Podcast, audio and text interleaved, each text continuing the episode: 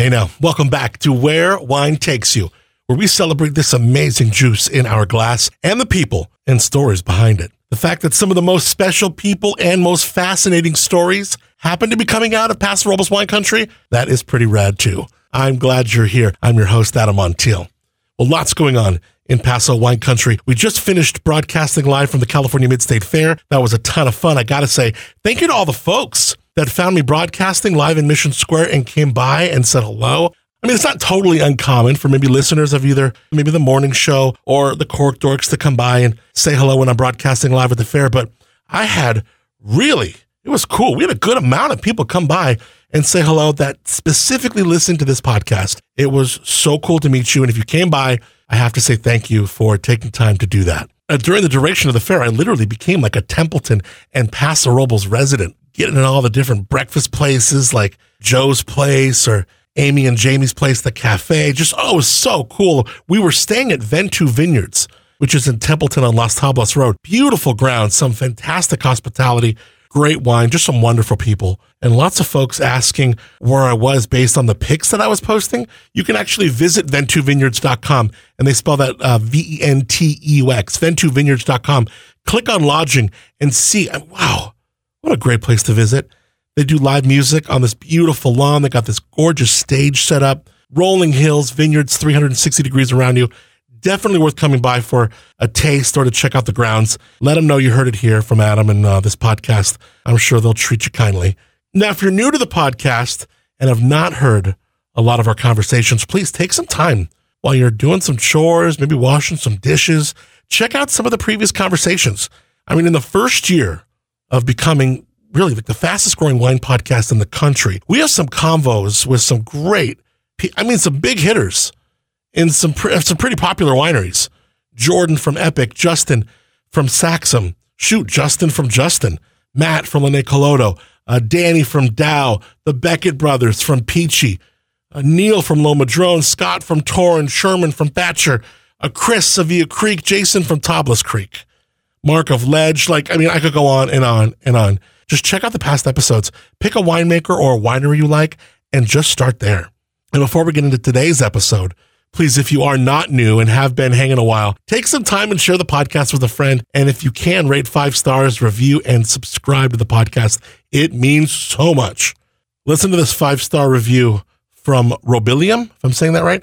And keep in mind, you can ask questions here as well, but I love, love, love, love the comments. Listen to this. This is my new podcast binge, an entertaining educating by the OGs, even as a new winery owner. Oh, wow. I find the content both educational and entertaining.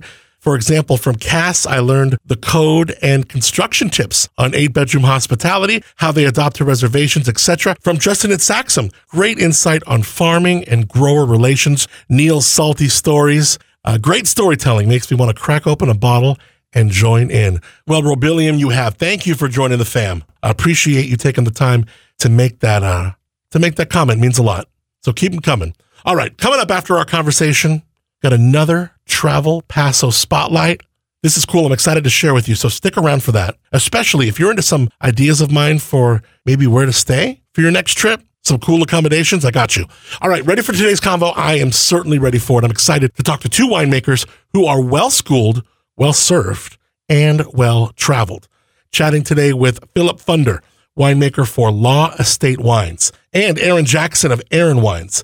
Now, both these gentlemen, very different, but have some striking similarities. Both smart, very educated, master's degrees from within their craft, also both well traveled. They've traveled the world, work harvests in other places, actually other hemispheres for crying out loud. Also, both love to surf. And uh, to see how that shapes the men they are and the winemakers they are, I couldn't help but find it eye opening and fascinating. So hopefully I don't kook this interview up because although I grew up only 15 minutes from Malibu in Agoura Hills, I haven't surfed since I was a teenager. The water is a lot warmer at Zuma than it is here on the Central Coast. Oh, yeah, and sharks, right, and sharks. So, Aaron Jackson, Aaron Wines, he is part of that undeniable crew and the vibe in Tin City. He's really uh, in my favorite spot in Tin City, too, right there by Wine Shine, Desperado. You got Levo around the corner, Turtle Rock right behind you, among more. Tin City, shoot, we could do a whole show just on these folks. So much fun. Now, Aaron has been in the game for about 20 years, and it was his wine that first changed my view on Petite Sirah. He makes a lot of different wines, including many from outside Paso. So he has some great expressions of Pinot Noir, among others, from all over. So I wholeheartedly encourage you to check him out. Check out Aaron Wines. Now, in keeping with this recent trend, I guess, of interviewing people for the first time, I have never even met Philipp Pfunder of Law Estate Wines. I mean, he has worked in New Zealand, France, Napa. So to have him in Paso, it's pretty awesome. I loved meeting him. And if you uh, have never been to Law, it is one of those wineries that you you can count on one hand. The architecture, this the whole thing is just going to blow your mind. Like Epoch, I think of Saxum, even the Crush Pad blows your mind at Law.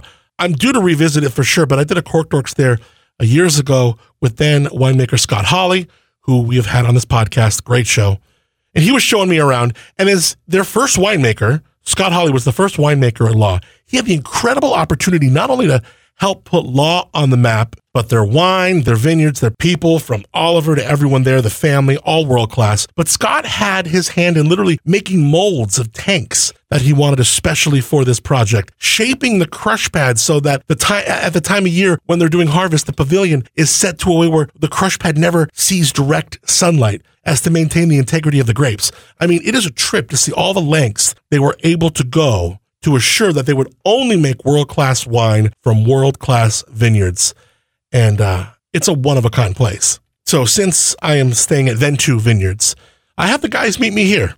We're in the basement of the vineyard house and they have this poker room kind of thing. It's cool. It's really super coolly lit. I dig it. So we're going to set up in here. Chris Taranto of the Paso Robles Wine Country Alliance is also with us. He unfortunately is not mic'd up, but he is an avid surfer too. And I think the only reason he came was to make sure that these two guys didn't divulge any secret Central Coast spots.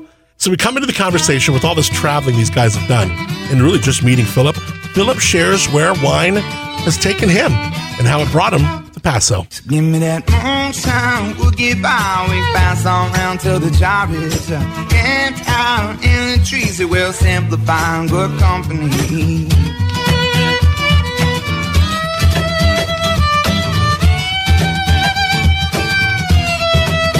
So that's actually a really interesting story. So wine, my career in wine really started in New Zealand. I started um, in 2007. I moved to New Zealand to pursue my master's in enology and viticulture, and fell in love with the country. It's pretty easy to fall in love with New Zealand. So I ended up staying for the better part of eight years. And during that time, I would spend half the year on the southern hemisphere, half the year in the northern hemisphere. So I would do, you know, the first vintage in, in New Zealand, and then I worked in France for three years at Chateau Angelus, and then I worked in Napa for a couple of years, and once at Hyde de Villaine who actually I just saw the general manager of HDV. He was up at Law. I just did a, a tasting with him. Oh, now that people know you're there, they got to come visit.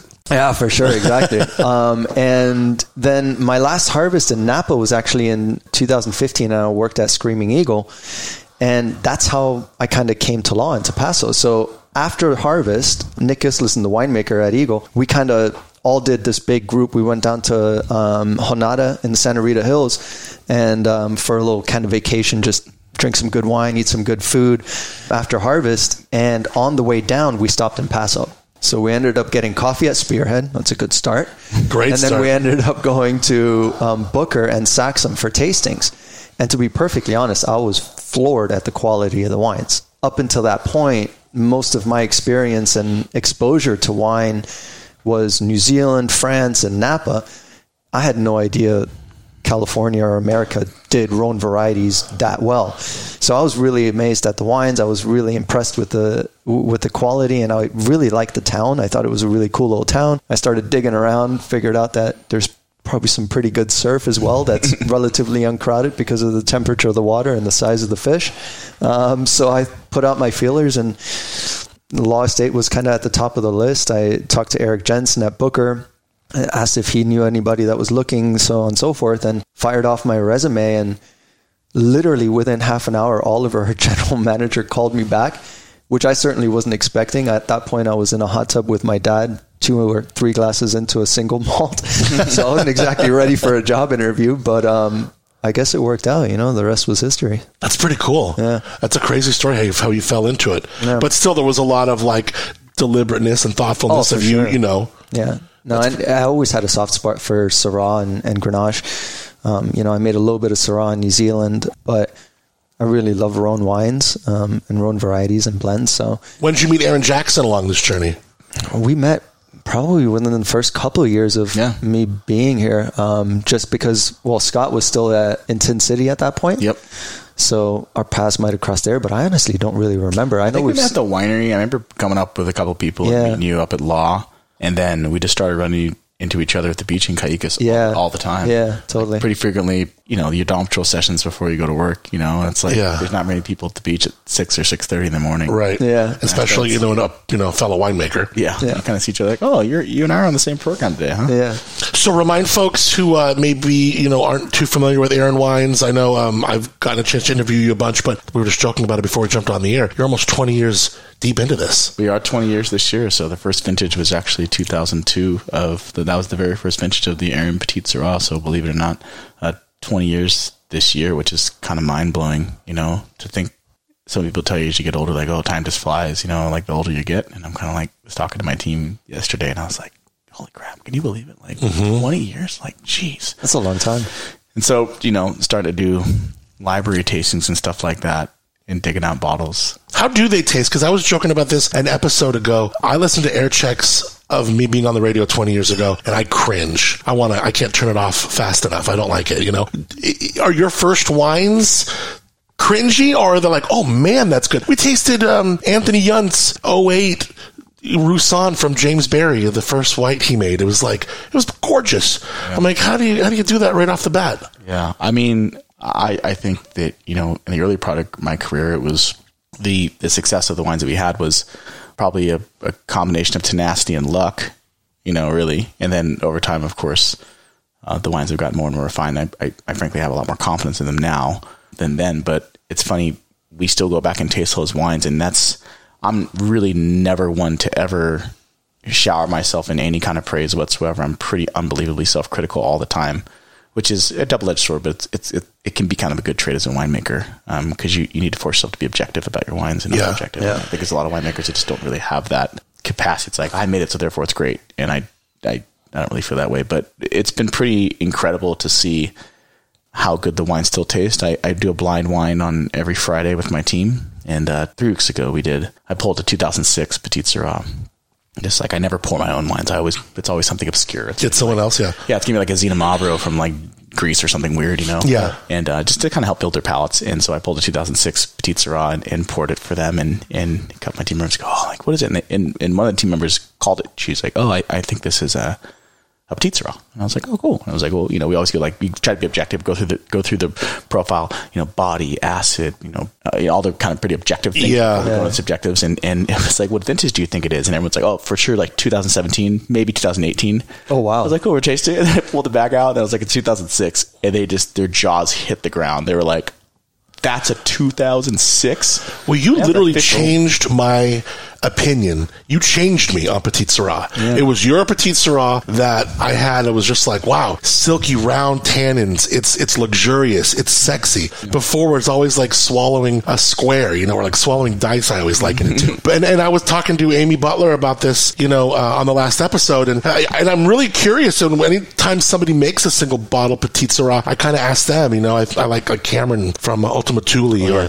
he's got a good one. Uh, Amy Butler's this uh, fancy boots. It's a, it's a one-off. Said she's not going to do it again, but it's really, really good. And I mean, is this is this in the the vineyard or is this in the cellar? A little combo of both. How you can get that round sexiness about it. I mean, I think you can't argue that any any any wine, uh, frankly, good or bad, is going to be a combination of both. We like to say that it's all the vineyard, it's all the vineyard, it's all the vineyard, and that's like it's it's kind of sexy to say that. It's all got to start there for sure. And But you can I- mess it up in the cellar real easy. real easily. And I, and I think there, there is a lot of wines out there that you can say like they're made entirely in vineyard and we're just the shepherd of that. And I, I think there is a lot of truth to that as well.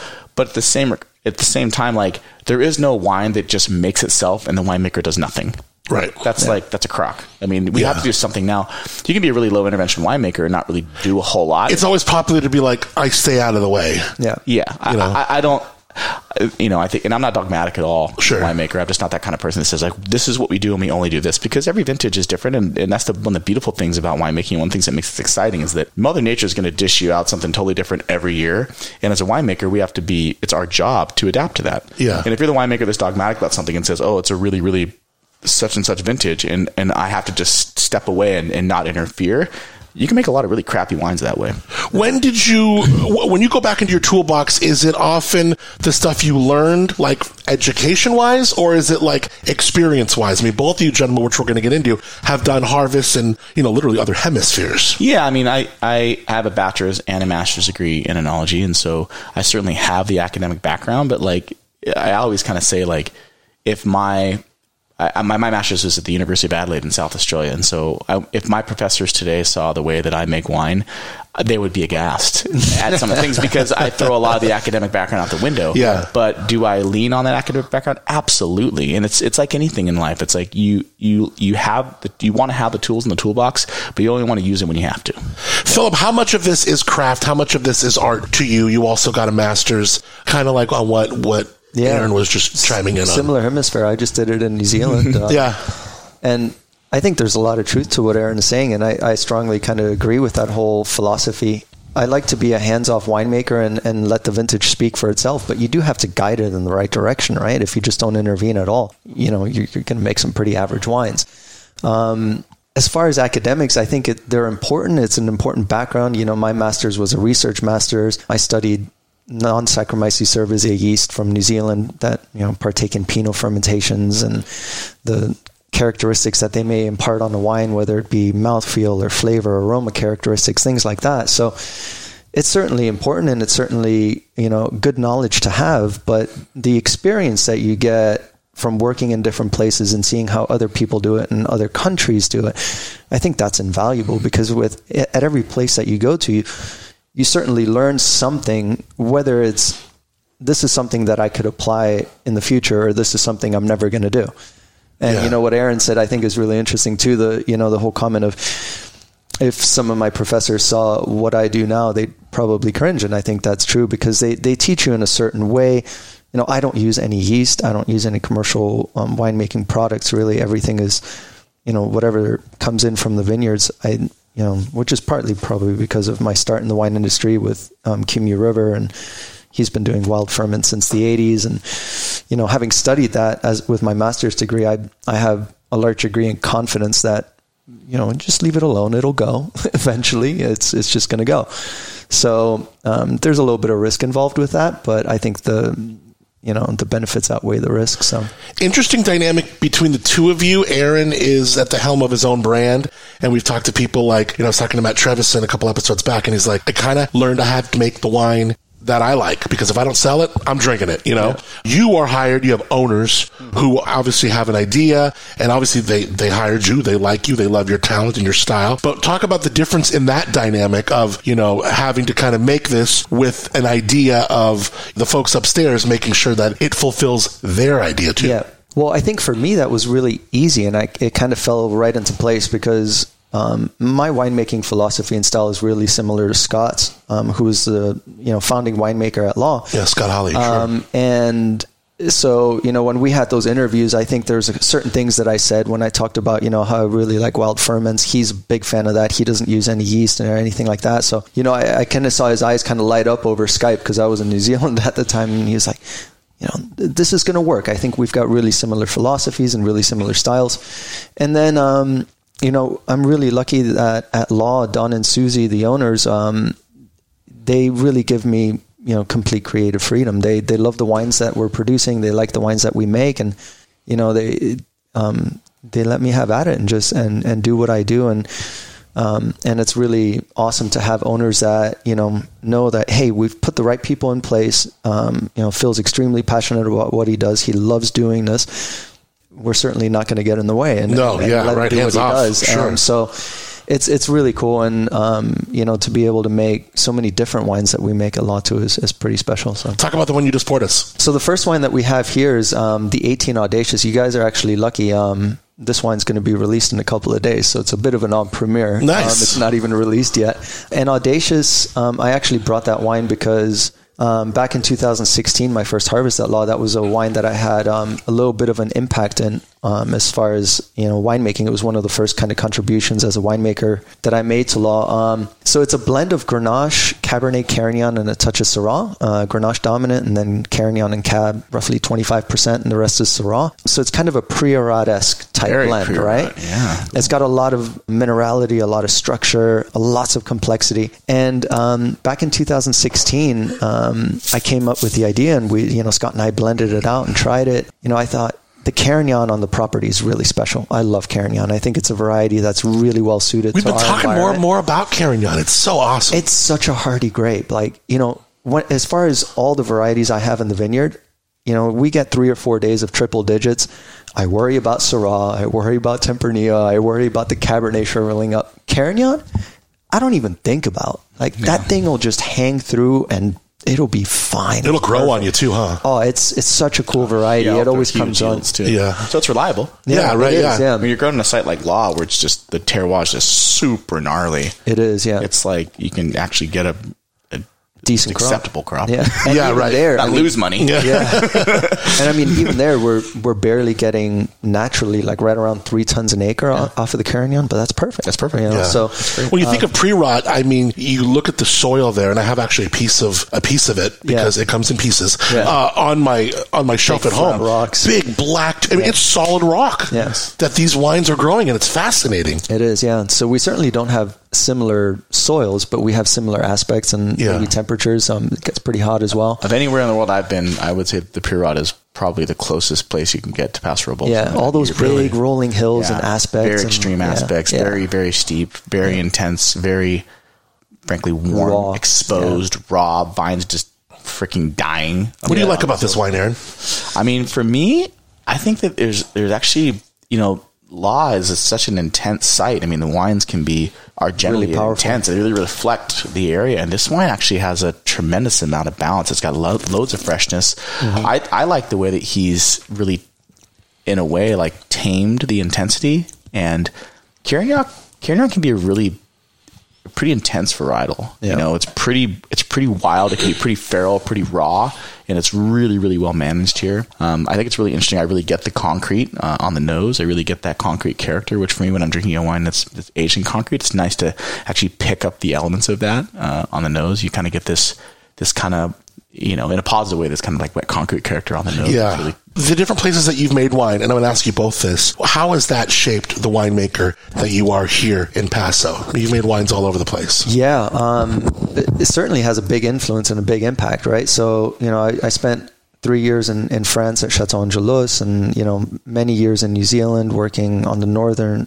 uh, North Island and the South Island, and then a couple of years in Napa. And I think at every place you kind of pick up things of like, wow, this is a really cool idea. Maybe I can apply that at some time. And, you know, that happened so many times throughout my career and, and since I've been at law where you think about things that you've seen at, at other places and you're like, I think that would work here, you know, like let's try it out. Um, you know, Délestage, for example, we utilize those a lot in, in Saint-Emilion and uh, a lot of places that you would do that before I got there, it was basically a rack and return. But, you know, Monsieur Dubois at Chateau Angelus was like, if, if that skin and juice aren't separate for at least four hours, it's not a délestage. You're basically just doing a full volume pump over. So, you know, that's something that I picked up there, and it really changes the, dyna- the dynamics of the type of extraction that you get and the kind of tannins that you build. I mean, délestage is a very aggressive extracting method, but in that way, if you keep the skins and the, the juice separate for long enough, it really builds lots of tannin, but very soft tannin. So it's a really interesting kind of thing. So that's something that I've Any things you've ever applied to your winemaking in Paso that didn't quite translate because it's here and maybe what you were doing in France or this or that maybe just doesn't quite equal up here? Yeah, well, I mean, 2012 in um, in in New Zealand is a perfect example. You're certainly not adding sugar to anything around here. Um, you've got plenty of sugar, so you know. It, the ripeness and the level of ripeness that we can attain here is something that I had certainly never seen before. You know, working in New Zealand mainly, and then in, in France, and you know, in, in Napa, yeah, you can certainly get that kind of ripeness. But my first year in Napa was at, in Carneros. It was, you know, Hyde de Villaine. So that's a very different terroir there. And then at Eagle, you know, it, it- Nick actually picks probably a little bit earlier than a lot of people in the area, and it, it's hard because not a lot of people have the chance to actually taste the wine, but it's a very feminine and beautiful expression of Cabernet from Napa, which is what I really love about it. too, Um, yeah. So um, that was a little different as well. But yeah, there's certainly things that just don't apply as far as, you know, for example, you know, chaptalization or something like that in a year where you don't quite get the sugar ripeness. That's not something we ever have to worry about. Aaron, how have your like travels kind of shaped how you uh, make wine in Paso as we get into your first wine too? Um, I guess the biggest thing is just really you get a perspective by going to different places that the same thing doesn't work in every place. That's probably Yeah. the greatest learning experience because at the end of the day, like true wisdom comes from experience and and to develop wisdom as a winemaker, you have to be humble enough to recognize that it's it's really not all about what you think. It's about you learning an area and, and developing what works. For example, you know, when you're at a place like Law, when you're that high up in Adelaida and you have that much limestone and your pHs are that low in the wines, you can't pick wines that you can't be dogmatic. You can't pick wines at 23 Brix. It doesn't work. No. you know, it's impossible. At and so, 2.9 pH, you'd Yeah. be making you know Yeah. something that has a pH or the acid of Coca Cola, basically. Yeah. Right. And so you're, it's like you're, you are basically looking at yourself and saying like, well, I don't pick anything over 26 Brix. And you say, well, at the end of the day, it's 29 and it's still 3-3. So we got to let, let it hang, you know? And that's just, that's learning your terroir. That's understanding that, that, um, you know, the, the trying to extract the best, the best thing you can from the terroir that you're given. That's what you learn when you travel around the world. And so it goes, it goes the other way as well. If you, if you're stuck in a passive mindset of we pick everything at really, really ripe, then you go to someplace else and you, you pick the wines really, really ripe and the wines suck. You're like, oh god, this just totally doesn't carry over from place to place. And so that's the perspective you get from traveling. I think that if you spent your entire career making wine from one place, it certainly can develop a closed-minded attitude to your winemaking. And I think at the end of the day, like you can still become a great, great winemaker having only made wine in one place your entire career. I don't think that defines whether or not a winemaker is great or not, but it depends on what kind of winemaker you are. If you're something that really craves to be a well-rounded winemaker, um, yeah, I think that traveling and, and seeing different experiences, like anything, just tr- just not even you're a winemaker, just a person traveling the world, you just have different perspectives and you see things through a different lens, and then that allows you to be adaptable. It allows you to be more dynamic. It, it develops wisdom. And so for me, like I've spent yeah, the majority of my career. I grew up here on the Central Coast. I've spent almost my entire career on the Central Coast, except for my time that I spent in the Southern Hemisphere studying. And it's a very different place down there, and they made very different wines. And I like those wines, frankly, just as much as I like the wines up here. Um, but they're definitely not made the same. And I think I love actually the the humbleness that comes. Uh, or the big slice of humble pie that winemakers have to eat when they go to a new place. They like to bring their their dogmatic approaches from where they came from, and they think, well, they can, it's easy to walk in the door and say like, "Oh, you winemakers, a bunch of idiots! Like, let me show you how to make wine because where I come from, blah blah blah." They do it, and it's just a huge failure, and you're like, "Oh, really? Yeah. Yeah. Oh, that Right. worked out pretty good, didn't it?" Yeah. Um, so uh, you know that's that's the perspective that the traveling and, and going around the world gives you. I mean, I even had this conversation with winemakers just in our local area. So, like Santa Barbara County, for example, you know, I do make a little bit of Pinot Noir from over on the coast, and this is like Pismo Beach and Cambria, and just from there, going to say the Bien Nacido vineyard in Santa Barbara County, very very different. They go, oh, we we have to pick everything at, at 23 Brix because the the flavors and the pHs and everything like that are perfect at this level, and they kind of go, well, you know, you're crazy because you picked your Pinot Noir at 24 and a half and I picked mine at 22 2. And, my, and I'm like, well, what was your pH and what were your flavors like? And say, oh, well, the pH was 3.6. I'm like, well, my pH was 3.1. So like I couldn't pick it at 22.7. It would taste like battery acid. It'd be awful. Right, right. You know, and the flavors are green, the tannins weren't ripe. And so it's just, it's just learning the vineyards and learning the place and learning how to adapt. And and then, and then shaping your individual winemaking style around ultimately what the terroir tells you is right. And then you have, you have some wiggle room within there, right? Like style, you're kind of, you're overlaying your style upon like what you're given. Right. And um, I don't like to, you don't want to force it too much. Can't. Phil and I probably follow the same mantra of like, don't force it, you know, kind of work with it. It's just like surfing. Like this is going to sound really cheesy, but it's like my old boss, Chris, you know, so you just kind of got to ride the wave. You know, once you like, once you're up on the wave, that's a really cheesy way to describe it because surf lingo in, in general is pretty damn cheesy. But it's like at the same time, like you, you got to ride the wave you're given.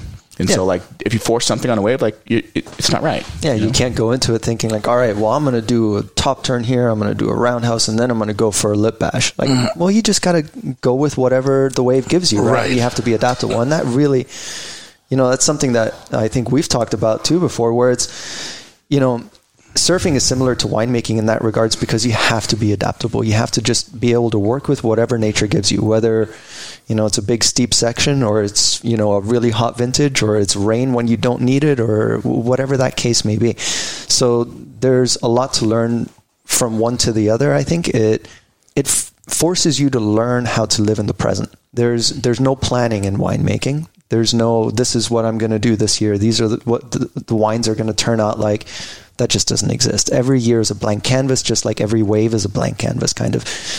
The lines that you draw are your personal choices and your personal style. The, you know, a, a wine is a culmination of thousands of seemingly inconsequential decisions, whether or not those are minimal intervention or not. You know, by not intervening, by not doing something, that's a decision you've made. Exactly. And if you make that decision 50 times throughout the course of a wine, it shapes what that wine will end up being. So, and even in your own style, there's still this aspect of requiring to be malleable to what's happening around you. yeah. yeah. Totally. That's really interesting. I, I love like like uh, people feel like winemaking is just like crazy wild dark art. They just can't even fathom how you can develop the confidence or understand how to make these certain decisions. And, and it's always like to bring it down to layman's terms it's always really interesting to talk to people and give them the analogy of like well like okay like you're barbecuing a steak or whatever you're cooking something in your dish and like you're sitting there and you're watching and you salt it and you season it and you do this and you're watching, you're watching the flame and, and you're, you're poking and deciding when to pull it off. And all those things are just like winemaking. Those are like little decisions and you, Yeah. you know, but,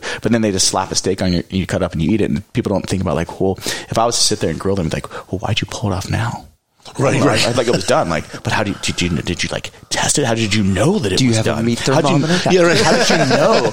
Like, did, did you know like that it didn't need like thirty more seconds or like four more minutes? And they're like, I don't know. I just like I, that's what I felt was the right decision, so I did it. It's the same thing in winemaking. That's so the interesting.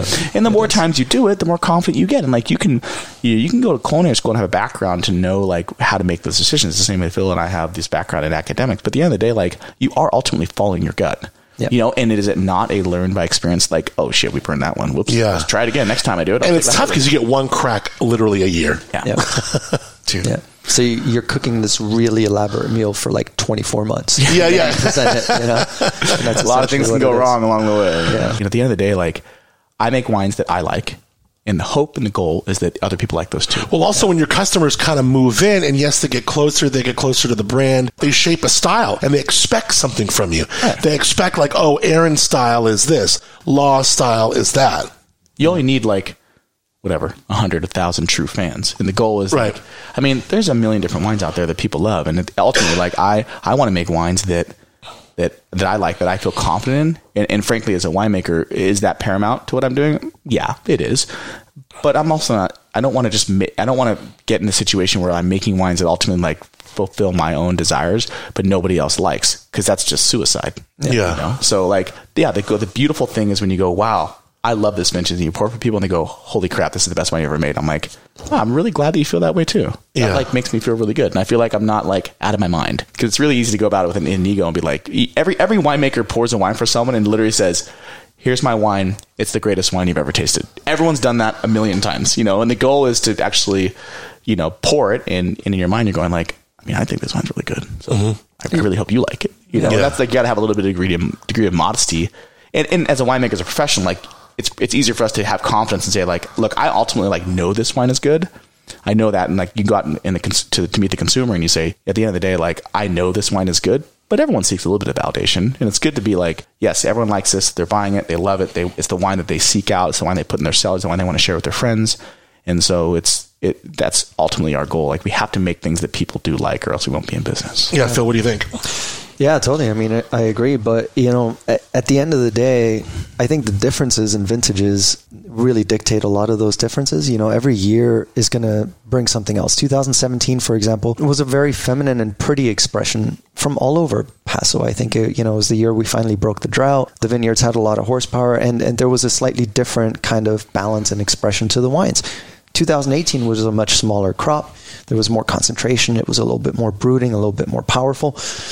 And, you know, if you get an incredible score for a wine, you know, my goal really is to express a certain style of wine, a certain style of what we can produce from our property since it's all estate grown, it's all organically farmed. I've got a lot of control in that sense because I don't have to, you know, work with a lot of different growers. The, the one person I work with is Levi, our vineyard manager, and him and I cruise through the vineyards and make all the decisions um, of what we're going to do. And, you know, what I'm really trying to express is, for example, in Audacious, you know, I'm, I'm trying to express that style of wine, that you know Grenache with Carignan and Cabernet and a touch of Syrah, it's going to be similar every year, but the differences that you see are just vintage variables, right? Like how the vintage was different. So you know whether it's Aspire that gets the scores one year because it's just a great Syrah year, or it's this wine that gets the best scores the, the following year. I try not to think about that that much. I really just try to make the best possible wine that I can in a certain style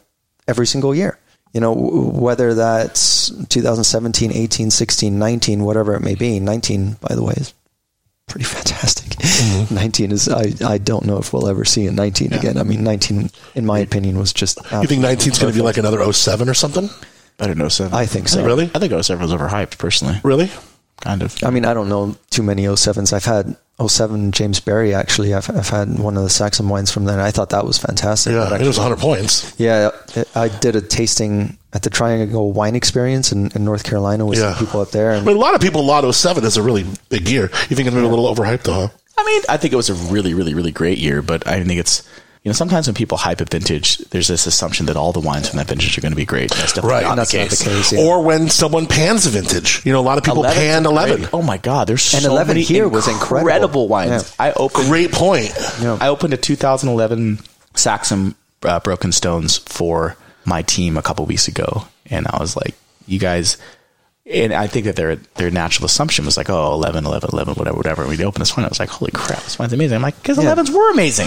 Yeah. From the good, but it was another one of those years where, so this is the thing with vintage. Like, in a, in a vintage like 18 or 17, there's a there's an expectation that there will be more great wines on the market than poor wines. Mm-hmm. In a vintage like 11, the expectation is there will be more poor wines on the market than great wines. But at the end of the day, when you seek out the great producers, that that doesn't rule doesn't necessarily apply. It's um, just consistency and quality, yeah. right? I think that's what defines a great producer. And and you know, if you're a great winemaker or not, you got to find a way to make something special and to make something beautiful that expresses that vintage, right? It's going to be different every single year, but you should see a vein, right? Like, I mean, if you have, we're drinking now what the trespasser, right? So that is Petite Sirah, Mourvedre, and Syrah. Yep. You know, I would expect that if you taste that wine over five or six years, all those vintages, you see a family trait. Yep. There's no identical twins among them, I'm certain of that. Yep. But you can see the lineage. You can see the fact that they're all related. Yep. But the expression of the differences in those wines, all of them being beautiful in their own right, is the expression of a difference in the vintage itself. A great, a great way to put it. Talk about the second wine, Aaron. So second wine's Trespasser, and um, and Trespasser is is um, a little bit like pretty good contrast to Sand and Stone. So Sand and Stone with the Grenache heavy focus, and that's a 19. I mean, the 19s are again really really tight wines at this point. I mean, they're pretty intense, but typically Sand and Stone is is a uh, in a vintage maybe other than 19, and, and it still has this character, but like definitely more open. So like, you know, vibrant, a lot of, a lot of like really ripe red fruits mixed with the black fruits of Petite Sirah. And then Trespasser is a little bit more of a contrast to that. So Trespasser is based around uh, the Petite Sirahs that we get from a little bit of our cooler vineyards. So we have vineyards generally in the Templeton Gap and some of the Willow Creek areas that aren't too high in elevation.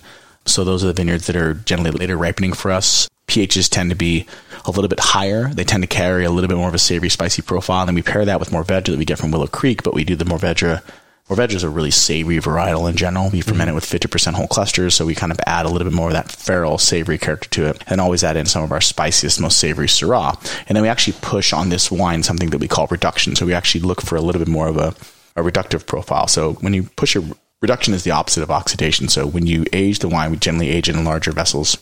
You end up with a wine that's definitely a little bit um, deeper and darker, a little bit more cerebral, and a little bit more savory than you would in other wines. And that's just to really bring out like a spicy, savory element in the wine. And yeah. so that's something that we definitely try to push on Trespasser because personally I just think it's fun. And then Mourvedre and Syrah as varietals that make up a large proportion of this blend tend to want to go that direction anyway. They want to be a little bit more reductive. And then our cooler climate Syrahs, and I say cool as not, they're not really cool climate, but they're the cooler end of Paso, also tend to want to go in that little bit more you know, tarry black pepper, you know, savory, kind of meaty profile. And so you end up with a wine that there's never a shortage of fruit in Paso Robles wines across the board. So, like, we have that in spades. So it's really trying to bring out a little bit more of a kind of more feral, spicy, savory profile on the wine to just lend some complexity. How can somebody who's tasting a wine dial in reductiveness? Is it, can you sometimes mistake it for wood? Is it kind of like that match, struck match thing? Or, I'm going to, I'm going to let, just for for the, the sake of fun, I'm gonna let Phil run with that one. Yeah. So reductive, I feel like, all right. Well, when it comes to a wine, the nice thing about reductive is you can fix reductive. All it needs is a decanter and a little bit of air. Mm-hmm. Oxidative, there's no going back from that. Um, so reductive wines tend to be pretty closed off. Um, they're very tight, and then you really see them kind of blossom with the longer amount of time they spend in the glass or in a decanter and really start to kind of open up. So reductive wines, in my opinion, I think all the wines that we make at Law, we make in a very reductive style because we're trying to preserve all of that fruit and all of the those complexities and those characteristics and really create a wine that's very age worthy that then will, you know, age gracefully for a long time and maybe take a little bit of time to open up. I mean, these wines I actually opened up in the morning when I got to the winery, which is a bit too late, so they're probably still pretty tight. Mm. Um, the wines that we pour in the tasting room, we usually open the night before so that they do have a little bit of oxygen and that reductive character, that kind of really tight, closed, wound up character is, it starts to kind of open up and, and kind of show itself a little bit.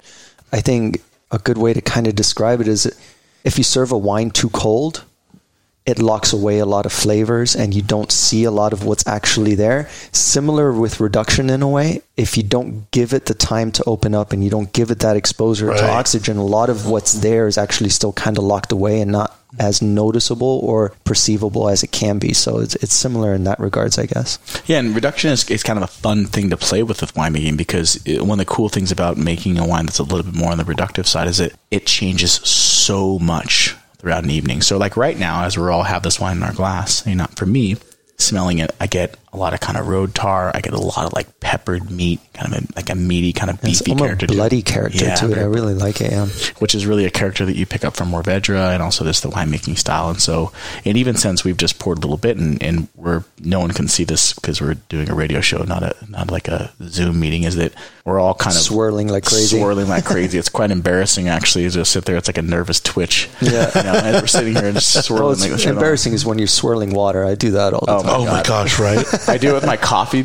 I do it more with cocktails because I feel like my cocktail's getting watered down, and I'm like, I got to homogenize my cocktail so it tastes right. So well, swirling. At the fair, the corktors were broadcasting, and we had a cocktail made for us in a wine glass, and it had like a red wine floater. Yeah. So it's just sitting perfectly on top of like this gin thing, which was just it was great. It's from Crowbar, but then you know you just you put it to your nose, and then the next thing you do is you swirl, and then that float that's gone. Cocktail, yeah, yeah, now it's just all mixed yeah. up and stuff. So yeah, totally like it's like a, a secondhand crutch in a way. Oh, for sure. But as we're sitting here and we're swirling this wine in the glass, and um, it's opening up, and you know, every few minutes you go back, or every minute or so you go back to it, and you're like, well, it's a different wine than I had a second ago. Mm-hmm. And you keep going, going, going, and then eventually, you know, that wine will keep changing throughout an evening, and then and, and you think about that, we're putting this wine into a, like a hyper oxidative state. You know, we're swirling, giving it a lot of air. You think about that wine laying it down in your cellar. You know, it's going to be typically reductive wines are very, very, very slow agers. So you're you you've eliminated oxygen from the wine during the élevage or the aging process, and so when it goes into into a very frankly reductive state, which is under a cork in your cellar, the wine's going to age very, very, very slowly, which yeah. is cool. So you, you actually giving yourself some time for the wine to blossom. We're going to get into that last wine. All right, uh, from Law.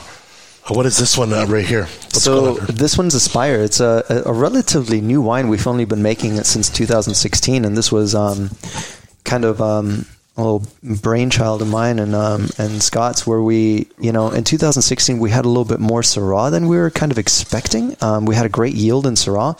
I started noticing that when we were blending, it just seemed like we were using too much Syrah everywhere. Beguiling didn't look like itself with too much Syrah. Audacious didn't look like itself with too much Syrah. So I came up with the idea of like, well, why don't we make a wine that is the opposite to beguiling? So beguiling is roughly 85% Grenache, 15% Syrah. We ended up making about 450 cases of this wine, blended it out, really loved it. It's 85 Syrah and 15 uh, Grenache. This vintage in particular is actually 84-16. It's never, you know, spot on. It depends on what Mother Nature gives us but you know the critics really love the wine our consumers really love the wines all of our friends and family everybody really liked the wine so we you know continue to make it, and we make it to this day. And it's it's just a really fun wine. It's a great expression of Syrah from the property. I think Syrah is really well suited to our, our terroir and our environment as long as you can protect it from the heat a little bit, I guess. Um, and What's um, the big deal? Like sunburn or sunburn and shrivel. And I think Syrah is one of those varieties, well, especially for me up at Law, where, you know, the perfect time to pick it. I mean, the difference between this is perfect and this is way too late can be like eight hours. wow? You know what I mean? Like I can go into a vineyard and be like, all right, well, you know, it's roughly five to 10% dimpled. The flavors are great. Everything looks um, nice. It's got great balance. If you pull the trigger and it's perfect, that's fine.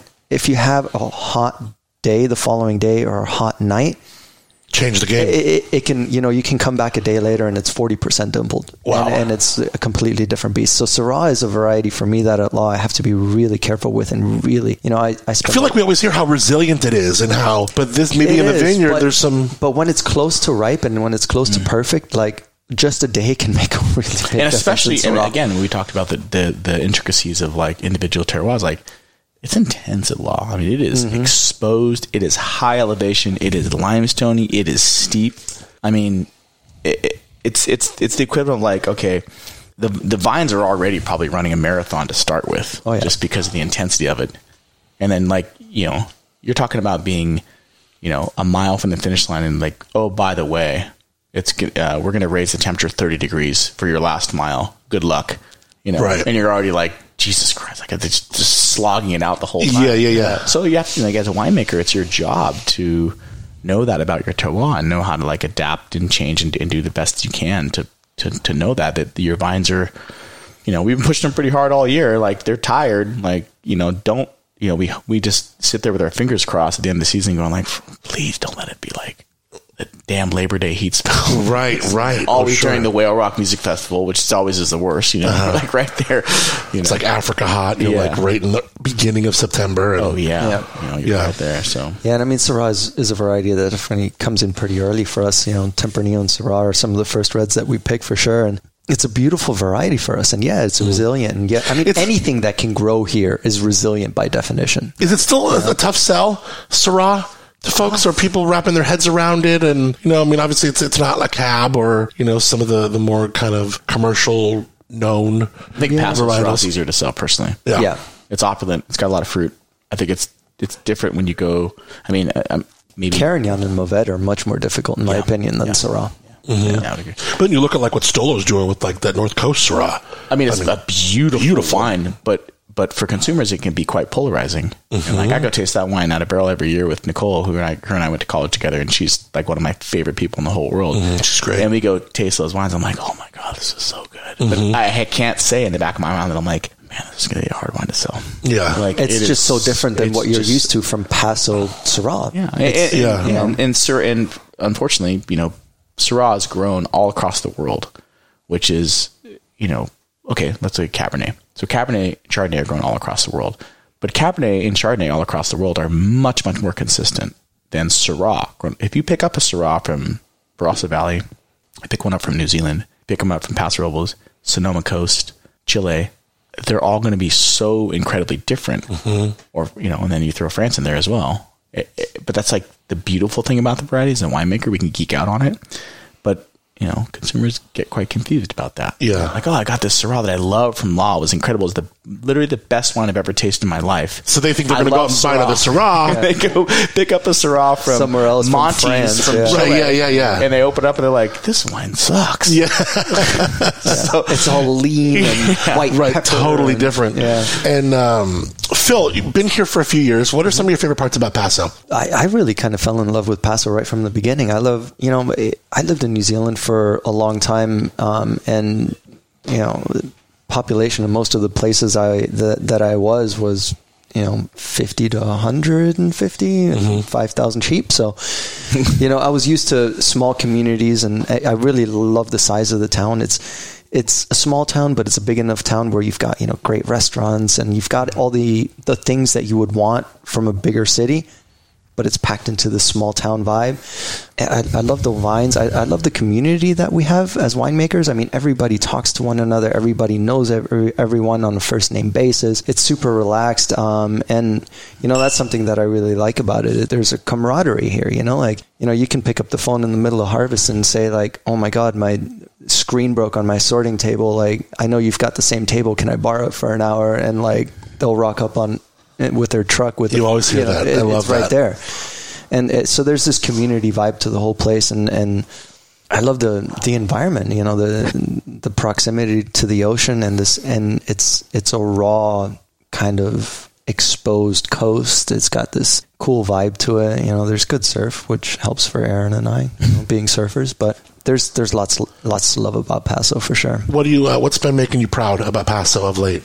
Aaron. So, as someone that grew up here my whole life, you know, it's funny. I, I grew up in Cayucos, you know, just west of here, thirty minutes, and I, I, still live in my hometown where I grew up. And and it's it's funny because as a kid, we never went to Paso for anything. The only thing we came to Paso was for was the fair. Mm-hmm. And you know, I haven't been to the fair in a long time, but I do love a good corn dog. I'm not going to lie. Mm-hmm. So that's the one thing I always miss about the fair. But for me, you know, one of the, one of the things about Paso was uh, it's almost like it, it was such the underdog. I never felt like Paso Robles, as when I was young, would become this, frankly, totally world class wine region. And that was because obviously early on I didn't I didn't I didn't drink wine, and so but I got into, into wine really early.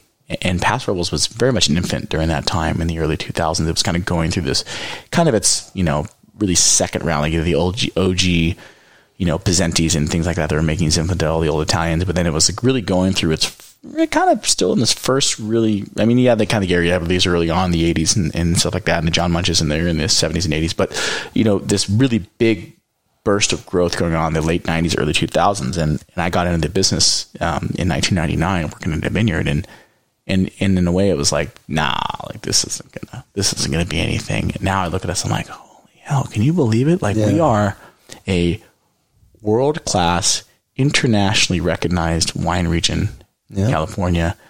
And like for someone that's born and raised here, like to know that this is in my backyard and doing it our own way. Yeah. It, it, it and in a short amount of time. Yeah. I mean, it's happened in the last 30 years. Yeah. yeah. You know what I mean? no, and yeah. But and, so much, like you said, because I moved here in 03, so much just in that time, the early oh, aughts, yeah. you know? Oh, yeah. And, and, and then very much to, to what Phil says, like our community is incredible. I mean, yeah, uh, winemakers have a degree of ego. We all do. But like when it comes down to it and the thick of it, like so many of us in this region have each other's back. And there is a unpretentiousness about this place. It's funny because I think that's something that consumers love about us because we have this, it's very real, it's very authentic.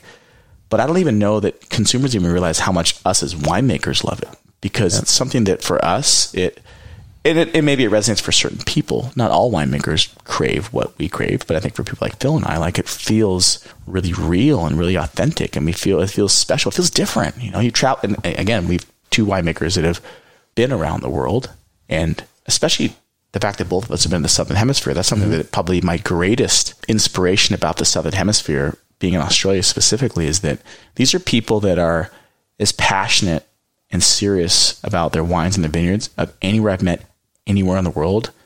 But these are people that are unbelievably humble and unbelievably laid back and have a lust for life and they don't take themselves too seriously. And I think that Paso Robles, I shouldn't say embodies that more than any other wine region, but I'm I'm tempted to say it that maybe that Robles yeah. embodies that more than anywhere else in the world. I mean, we really, I mean, I walk the tasting room every single day, and I don't judge people. I'm like, you guys want to like can I come? You guys want to come in the borough and I can teach you about winemaking? Like, I'm inspired to teach people because, and frankly, it's because I know who we are.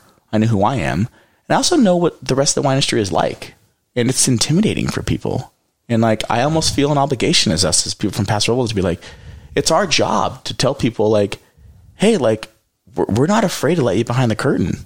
Yeah, it's really cool no, here. There's no secrets here. And, yeah. Know, there's no secret formula that we're trying to hide from everybody. Everybody's just doing their own thing and trying to make the best wines they possibly and you're welcome to check it out. Yeah. And maybe share, that's the secret yeah. to why we've been so successful. Sure. Ultimately, I think in a short period of time. the people you know, have definitely a huge piece of that pie to do with it. Would we have gotten here without that camaraderie, without that, like, there is no you know, curtain behind that you can't get behind, you know, and then we've all worked together at that. And so it, it truly is a community effort. But And I think it's the fact that we make ourselves available to to people. You know what I mean? Like so many places, you know, I, I- working at law, like I walk into the tasting room, I'll host a couple of tastings here and there, and and people love it. My boots are dirty. I'm you know straight out of the vineyard. I'm wearing a dirty shirt with dirt on it and a sun hat, and you know it, they they realize like, wow, this. This guy's actually That's the out in winemaker. vineyards, and he's the winemaker. Yeah, I mean, I've been, and been he's there and I've seen, the time. see so- your wine. And I see go to Tin City and Aaron's on the forklift or Aaron's busting out this or that. I mean, it's like super, fixing broken stuff, which is no yeah, super approachable. All right, final question. I also produce a a surfing podcast. I don't host it, but I just produce it. It's called Midlife Surfer, and it's hosted by a, an old and good friend of mine who lives in Santa Cruz. So I kind of want to ask you both uh, talk about uh, your your quiver, talk about what you're you're riding on right now, where your favorite spots are to surf, and then finally, what makes well, he's, he doesn't want Taranto's like I- that's a- that's a no no secret spots. question. You don't want no secret spots out there. And then talk about why surfing makes you a better winemaker. Oh, this Yeah, is interesting. that's- that's Uh, tough. To uh, all right, I'll start. So, all right, so I I was lucky enough to grow up in Cayucos my whole life. Um, my mother is actually from Hawaii, and so we have obviously like a lot of surfing in our genes. And uh, my mother is native Hawaiian and, and moved to California and ended up randomly in Cayucos, and um, and then she met my father in in and she was living in Huntington Beach. My brother's from Long Beach, and my my father happened to be a surfboard shaper. So they moved up here, and my father has been a surfboard shaper for well, he's seventy now. So he started shaping, shaping surfboards in his late teens. He's not shaping as much anymore, but my brother has kind of taken the helm of that. And so I grew up in a family surrounded by the ocean, surrounded by people that were shaping. I mean, my my my earliest childhood memories are covered in in foam dust in the garage as my dad's you know carving out surfboards for people, and um and so obviously it's much much more for me than just getting in the ocean and going surfing. It, it is a full lifestyle. It's, an the whole culture of it. it's a culture of it Yeah. exactly. And so you know I. You know, I'm definitely getting older. I'm going to be 38 this year, so you know, I'm not to be honest. I've been a pretty hardcore surfer my whole life, and I'm slowing down a little bit. You know, I actually was just telling these guys when I got here, I've been out of the water for six months with a knee injury that I had- uh, unfortunately uh, undertook in December, which is one of the best winters we've had in a really, really long time. And I missed half of it because I was laid up with a knee injury and had surgery. And, and I'm, I'm just getting back in the water now. But I mean, I have, I have a lot of boards in my quiver, but I, as I've gotten older, you know, it's funny when you're younger, you, it's, it's, there's a little bit more ego in it. So it's all like, oh, I'm only going to ride these boards. I'm only going to surf these ways. And now it's, it's, it's like, it's like, it's like the old high, it's like you're getting rid of this the high school part of you that only wants to do things that you're good at. Now I just want to surf as much as possible and I want to have fun all the time. So I've changed up my quiver. I got this incredible five seven twin fin that I ride from a local shaper named Shane Stoneman, who's a fantastic guy that I've known for a long time, and that board's changed my life. I obviously have a huge quiver of short boards that I still ride, but I got my first longboard last year.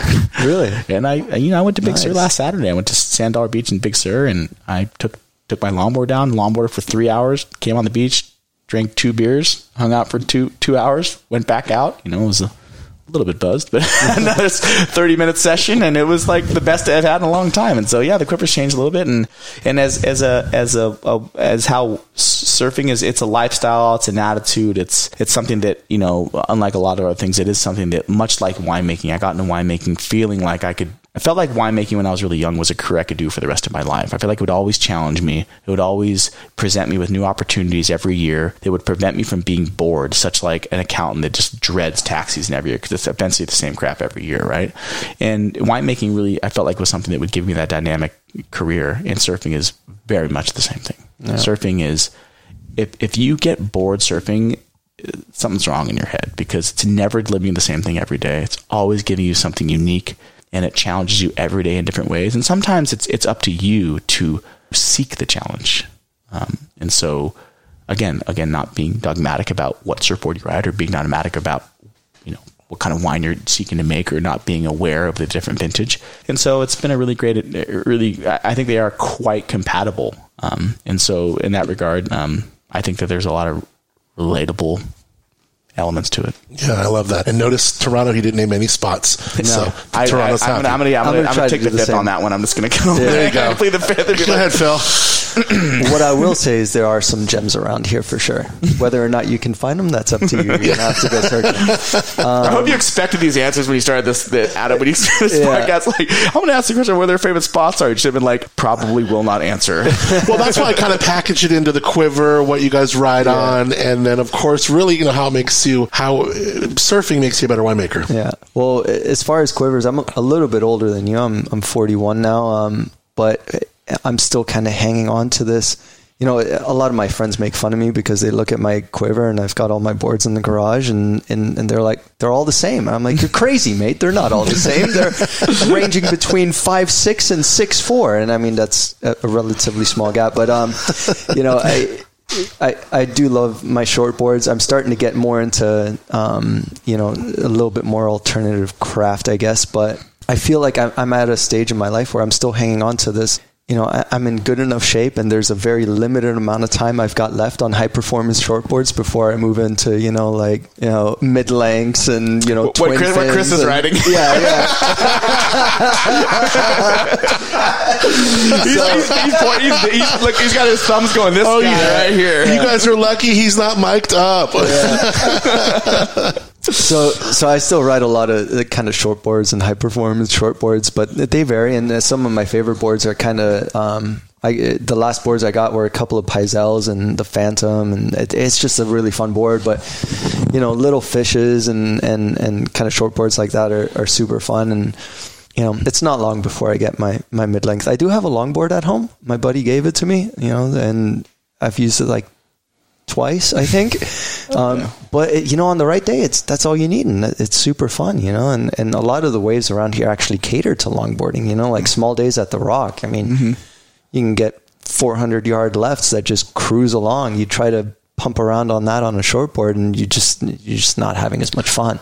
Well, Phil and I don't are, luckily don't haven't quite got the dad bod going yet, so we're, No. we're we're trying to milk it. You know, it keeps us in shape for harvest. Yeah, totally. So, the surf, surfing fitness does actually has its advantages in a lot of ways. For sure, yeah. It, it keeps you fit. It keeps you young. You know, you try to get out in the water as much as you can. But you know, as as far as winemaking, I think what what surfing really teaches you, uh, what I've mentioned before, is it, it, it forces you to live in the now. You know, you take off on a wave, you don't know exactly what it's going to do. You could be at the most mechanical reef pass in the world.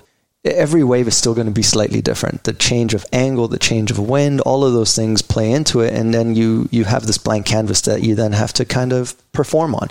And and winemaking is very similar. I think you you get this blank canvas as far as a vintage, and all those little decisions and how you decide to react to the environment is is what shapes how the wines end up being. So there is a lot of similarity between surfing and winemaking for sure, and I think one helps the other. Um, except for during harvest when it's pumping and you can't go because you're getting 12 tons of Syrah.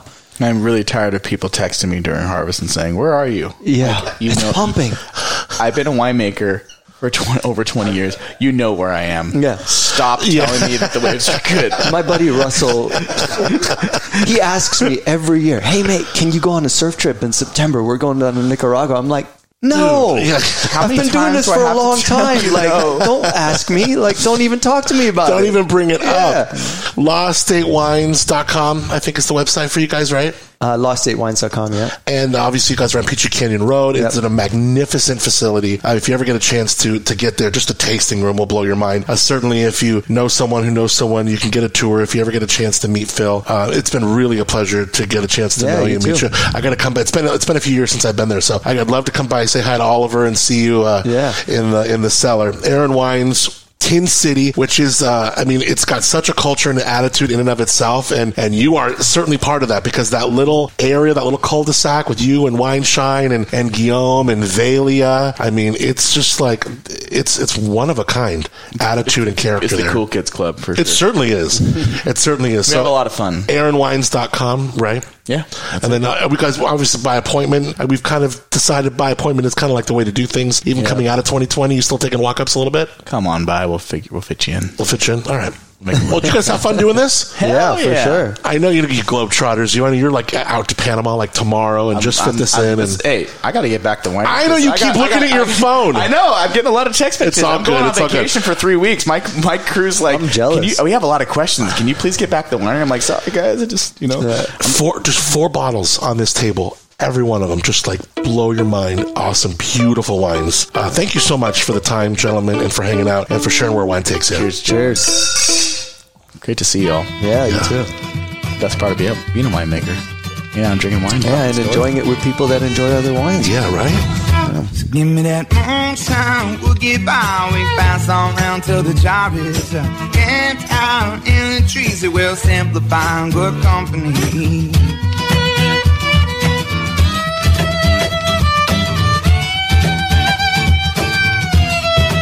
Uh, thank you so much to Philip and Aaron of both Law and Aaron Wines, respectively, for their time, for the chat. Had a lot of fun with those guys. All right. So now for our Travel Paso spotlight. Today, I want to tell you about a new and cool spot I found called The Stables. The Stables Inn. Now, once a motel from the 50s, it has been given new life, breathed into it by the incredible folks who own Hotel Cheval downtown by the park in Paso. The Stables Inn, it's right on Spring Street as you're coming into town, inspired by really the timeless charm of horses, horse riding, traditional whitewashed stables. The vibe is so cool. It's like this mid century modern, classy vibe, but then you add in and thread in this old West chic with all the hospitality and luxury you know if you've been lucky enough to stay or chill at the Hotel Cheval. Now, I'm a believer in the boutique motel. You've seen this a few years ago on the Central Coast. I think of the Skyview in Los Alamos, but this is a cool model. The Stables Inn adopts this unpretentious stay with all the style and amenities you really want, really need. It's cool to have something of this vibe here and done by the same people, you know, who know Paso. I mean, Hotel Cheval is incredible. So you got to check them out. Let them know you heard it here on the podcast. Get in with this new and really cool spot in Paso. Check out stablesinpaso.com. And you can always check out travelpaso.com for more, as well as a link to them on our website, pasowine.com.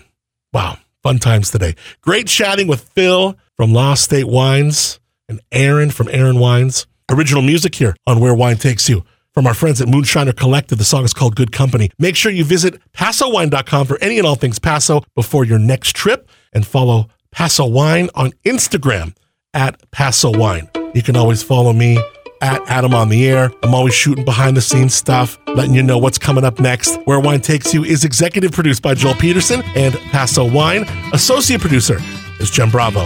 Where Wine Takes You recorded, edited, and produced by yours truly. And next time you're cruising along the Central Coast, you can tune in to my morning show, Up and Adam in the Morning, weekday mornings on Coast 104.5 and Wine Country Radio, the Cork Dorks, and more. Check out the Crush 925, and you can stream it at crush925.com. Well, cheers. Thanks for hanging out. I'm your host, Adam Montiel.